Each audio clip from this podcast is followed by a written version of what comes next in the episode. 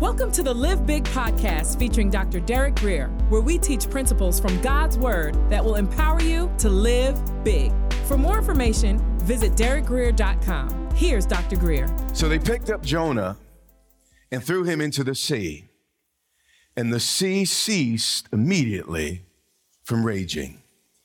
We see here that when Jonah surrendered, the sea and the storm surrendered. You know, sometimes God quiets the, the storm, but other times he lets the storm rage and quiets his child. Then the men feared the Lord exceedingly. We see here something really interesting about God. He was willing to, to put the entire crew at, at risk just to reach one. And the lengths that God would go to reach just one wayward child is absolutely amazing. I want to read Isaiah 53 and verse 4. I'm going to read it from the ESV though. I want, to, I want you to listen to something you may not know about God. But when I read this scripture, it was like lightning struck my heart and, and a confidence arose like I, like, like I really hadn't had before. And it came from this verse. It said this Because you are precious in my eyes and honored or valued, and I love you, I will give men in return for you. As God gave up the whole nation of, of Egypt to set the Israelites free, there is no cost too high for God to pay for you and me. No, God loves the church like, like it's, it's kind of almost an insane type of love, and it doesn't really make a whole lot of sense. How many of y'all remember that song, When a Man Loves a Woman? Yeah. God's love for, for his people reminds me a lot like that song. The song goes, When a man loves a woman, can't keep his mind on nothing else. He'll trade the world for the good thing he's found. Now, I'm not gonna try to sing, but I'm gonna read the words. They said, If she's bad, how many of y'all been bad? He can't see it. She can't do no wrong turn his back on his best friend if he puts her down. You all know the song. But this is God's heart toward his people. Watch this. He said, I give men in return for you, peoples in exchange for your life. God would give up an entire nation if that's what it took to get you and I what we need. You know, right now as a church, we are facing very, very real issues. Some of them financial, other of them is related to, to personnel and some logistical, on and on.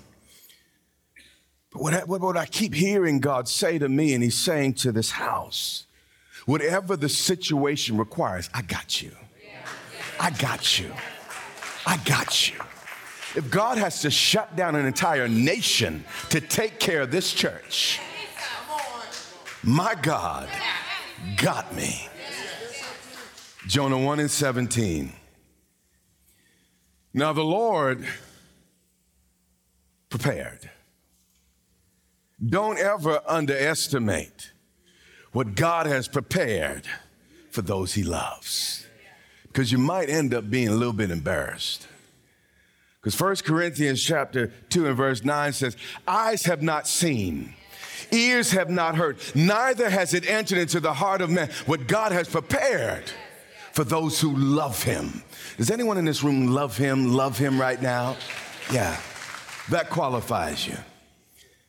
Now, two and a one in verse 17. Now, the Lord had prepared a great fish. Now, we don't know if it was a, a sperm whale. It's possible. Maybe it's supposed to be a picture there. That's a sperm whale. Maybe it was a whale shark. We're going about to show you a whale shark right there. That's a whale shark. And you can see that a man could fit in in that, that, that mouth. You see, scripture was not concerned about the particular species of the fish, just the fact that God specially prepared it. You see, faith does not try to make all things conventional. Mark 9 and 23 says, faith makes all things possible. So we can't we can't say how God's going to do it, but if God promised, He will get it done. if it takes a special fish, if it takes the most unlikely of creatures. You know, in the 16th century, a, a, fisherman, Frenchman, found a full suit of armor. He was out there fishing, he caught a, a, a shark. And in that shark's belly was his full suit of armor, as well as the remains of the, the knight inside the belly of the great white shark. By the way, while I'm on this point, this is a really important point. What do you call a bear without teeth? Gummy bear. Okay, okay. Just wanted to see if y'all awake this one. Is, here's another real important, really, really, really important point. What do you call a shark without teeth? Jaws. Okay. I, I got to keep my day job.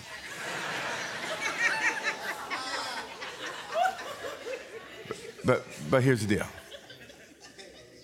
Even if God had to create the first jawless great white in history, God would do whatever it took to reach his child.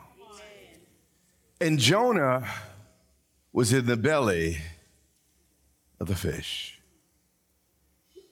And when we run from God, in one way or another, you're going to always find yourself swallowed up by some set of circumstances. He was in this belly of a fish for three days and three nights, meaning Jonah's rescue took a few days. So your deliverance might take a little bit of time, too. But you got to hang on and keep believing because help is on the way.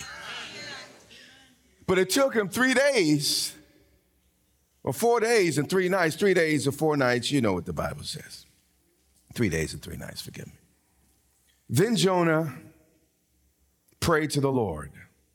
No sin is too great or predicament too hard for our God to turn around. Watch this.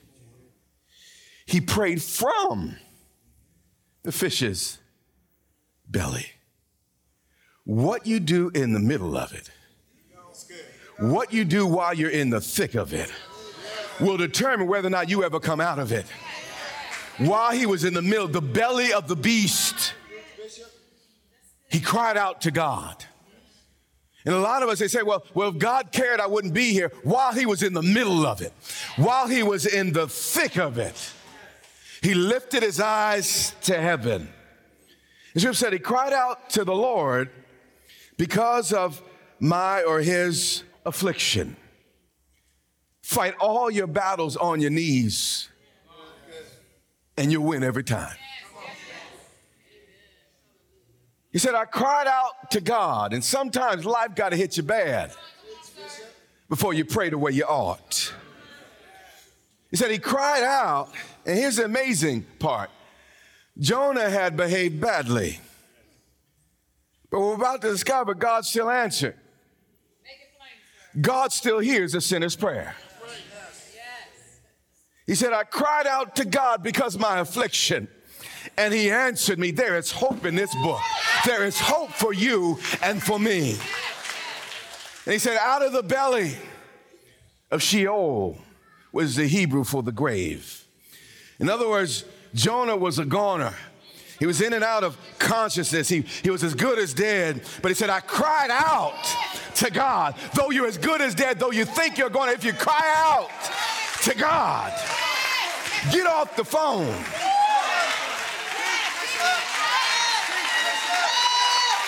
the bottle down. Cry out to the only one who cares. The Bible said he cried out. It wasn't a little cute church prayer. I'm sure at that moment there were tears flowing and his, his hair was, was moving and his lips were quivering. And the Bible said he cried out in his affliction and God answered. And out of the belly of his pain, God heard. You see, the Christian does not believe that God loves him and hears him because he's good, but that God is making us good because he loves us. If you can understand that, you finally understand the gospel. God don't fix it because you're right. He don't fix it because you deserve it. He doesn't fix it because you earned it. He fixes it because Jesus earned it. Jesus bought it. Jesus purchased it. I don't go to him in my name.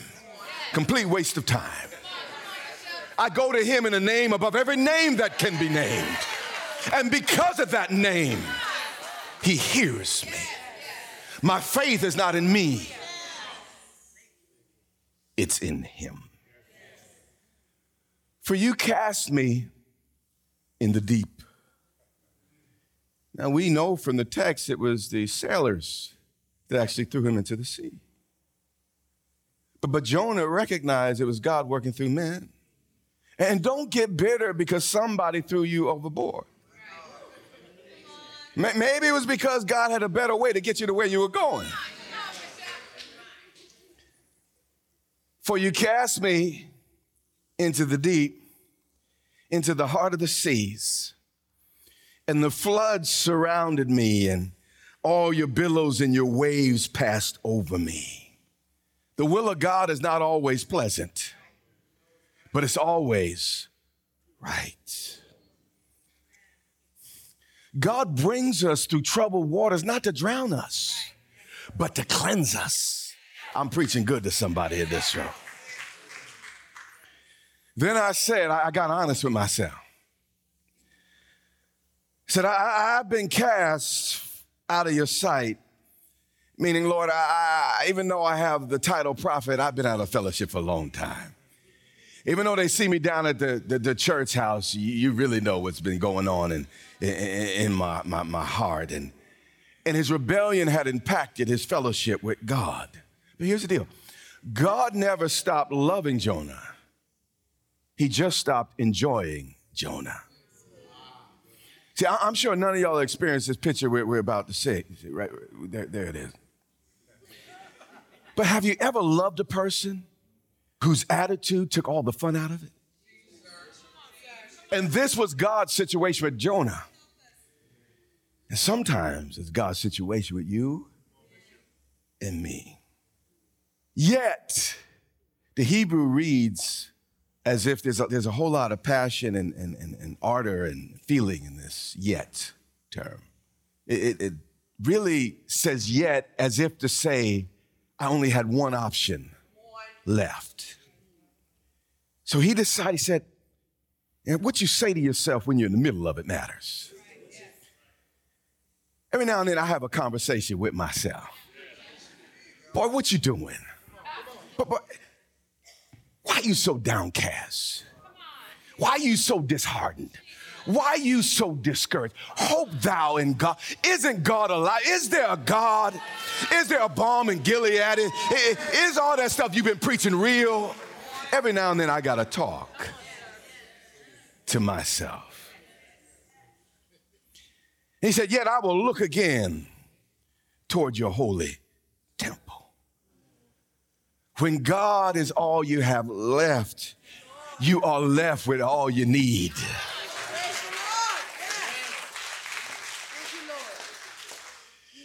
He said, The waters surrounded me, even to my soul.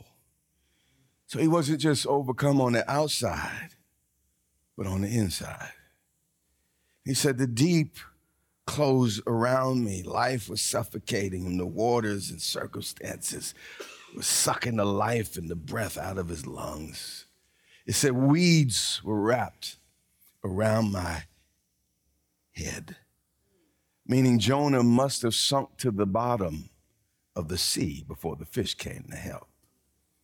You know, sometimes God has to let us stew in our juices, not because he's mean, but we need to realize what we really taste like. And verse 6 says, I went down. Remember from last week in Jonah 1 and 3, he went down to Joppa. And then in, in 1 and 5, he went down to the lowest part of the ship. And then uh, about in verse 15, he was thrown down into the water. But finally, Jonah hits bottom. He said, I went down to the moorings of the mountains. The earth with its bars closed behind me forever. He felt locked in, he was barred in by the mountains and, and, and the earth, meaning there was, there was no way out. Yet, you have brought my life up from the pit. When no one else was there to help, love lifted me. He said, When my soul fainted within me, even when I, I, I, I gave up on myself, the Lord didn't give up on me. He said, when my soul was giving up, I, I remembered and how soon and how easily we forget when life is going well. He said, I remember the Lord, and, and, and amazingly, even though I deserved to be in that fish, I deserved to be in the mess I was in, yet my prayer went up to you into your holy temple. He realized that even though everything seemed over his head, everything over his head was still under God's feet. And then he came to a realization. Is the whole point I've been preaching toward this morning. He realized the situation. Moment of illumination. He said, Those, and this is the lesson of the book, those who regard worthless idols. You may not have little statues in your house, but anything, anything that competes for final authority in your life is an idol. We must not let any allegiance, any philosophy, orientation, identity, and in this particular case, a justified dislike of other people undermine our submission to God. He said, here's his confession, here's his teaching point. Those who regard, give weight to, worthless. You see, anything, including what happened to you when you were six, anything, including what happened in your last relationship. Anything is worthless compared to God's ability to reward and repair. Those who regard worthless, we elevate what happened in our last church. We elevate this, this one disappointing situation so it becomes the, the, the lens through which we see the rest of our life. You have just made an idol out of that thing. Because my prayer, Lord, help me see as you see. Not as my circumstances dictate. And that's why the devil put that circumstance in your life. Because we wanted to tempt you to use it as your box that you would live in for the rest of your life. I've heard stories of great African elephants, huge animals. And from the time they were babies, they were chained to, to, to little bitty spikes. And because all throughout that elephant's youth, he couldn't get loose. By the time he was grown and actually had the strength to pull up that little spike, he no longer tried. Because the prison at that point was no longer in the chain and the spike, it was in his mind. And you see, the problem with the elephant is the elephant don't forget. And he relives yesterday over and over and over and over and over. And we stay trapped because we stay pegged to things maybe were tough in one season. But God has matured you. God has put something on the inside of you. And if you dare try again, you'll discover your strength. But our prison remains in our our minds. He said, Those who regard worthless idols forsake. Meaning, God never abandoned Jonah, Jonah abandoned God. It was his regard for idols that caused him to forsake their own what? Mercy. Someone said this, and it's important. I want, I want to read it. He said, Holding a grudge does not make you strong, it makes you bitter. That's all it does. Forgiving doesn't make you weak, it just sets you free.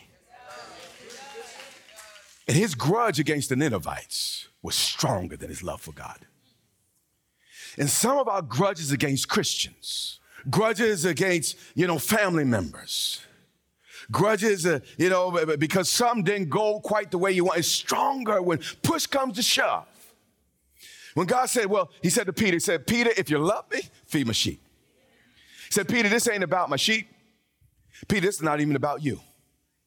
It's about if you love me, it's between me and you. Go and tend to my people. But the things in life and things people done, we often care about more than God. But here's the deal. When you stand before Jesus, who carried our sins, who was beaten for my sins. I mean, a, a guy that had every excuse. Now listen, when, when they did me wrong, I wasn't 100% innocent. But with Jesus, completely innocent, taken for granted and advantage of. But he still looked at us with loving eyes. Says, anyone who looks to the Son of Man shall be saved. From the cross spoke of mercy and forgiveness. What excuse are you going to have when you stand before your Jesus about that person you won't let go? That person just did something so bad to you. Did he nail you to a cross? Did he beat you with a cat of nine tails? Did he make you cry out, my God, my God? Did he leave you for dead? Sometimes we just need a little bit of perspective. He said, I realized my problem. I made things too big in my life. My offense, my prejudice, my bigotry, my hatred for the Ninevites. I made it too big. And Lord, I shrunk you too small. I see it, God. So now this is what I'm going to do I will sacrifice to you. He didn't say, if you give me out, Lord, I'll give you praise. In the middle of it, he said, I will sacrifice to you. God, I deserve what I'm getting right here. But Lord, in the middle, I will sacrifice to you with the voice of thanksgiving. He didn't wait and praise God when the battle was over. He worshiped while it was still raging. The Bible said he worshiped while he was still drowning. He worshiped while seaweed was still wrapped around his head. To come out of the storm, you got to worship through the storm and in the middle of your storm. And then he said, Lord, I'm not blaming you. It's me. I will pay what I vowed. Jonah sung some of the songs we sung when he was a young man. I surrender all. I surrender all All to thee, my blessed Savior. I surrender. He sang all them songs. But then life happened. The Ninevites happened. Here's something I know. Resentment is an inside job. What you do to me is your job. But resentment is always an inside job. And don't give anyone ever that much power over your life, that much control to make you bitter, to make you old. Your face looking like a prune and you just 35. You, you, you can't keep food down because you're just so angry. There's so much acid in your system. You taking medicine because of what some food did. You just gave that person authority in your life. He, he, 15 years later, he's still reaching, she's still reaching into your life, controlling your emotions. Don't ever give nobody that amount of control over you. You have been listening to the Live Big podcast with Dr. Derek Grier. For more information, visit derekgrier.com or follow Dr. Grier on social media.